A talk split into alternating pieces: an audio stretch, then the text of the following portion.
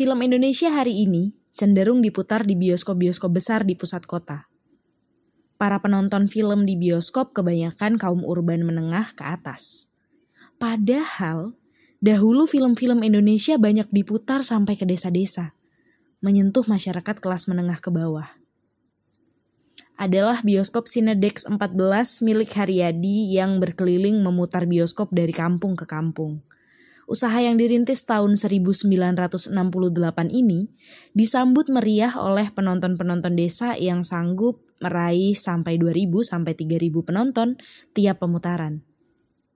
Film-film yang diputar kebanyakan area anak negeri. Pada waktu itu uh, film menjadi satu alat komunikasi yang bagus ya, ujung tombak film karena mereka itu kadang-kadang untuk masyarakat di desa ingin memadukan pertemuan bahwa pemudi-pemuda ketemu di situ pacaran. Kalau hujan tambah rame, ya tutupan kertas apa apa sembarang ya, ya apa gombal-gombal. Masa kejayaan itu pada akhirnya runtuh sejak 1990-an awal.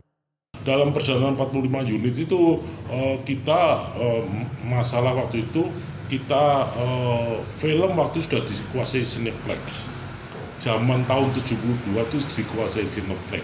Anda coba lihat uh, kekuasaan Cineplex sampai hari ini ya.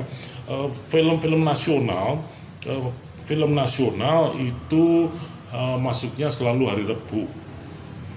Hari Rebu kalau sudah hari Rebu Jumat kosong buang.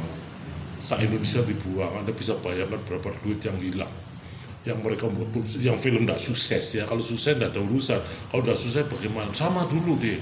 Dulu ya begitu sama. Cineplex itu mencengkeram sekali. Matinya bioskop keliling menjadikan film-film Indonesia kehilangan saluran bagi masyarakat kelas menengah ke bawah. Saat ini karya bangsa, eh, karya dari anak-anak dari sinas muda itu kan cuma dinikmati kalangan atas, atas.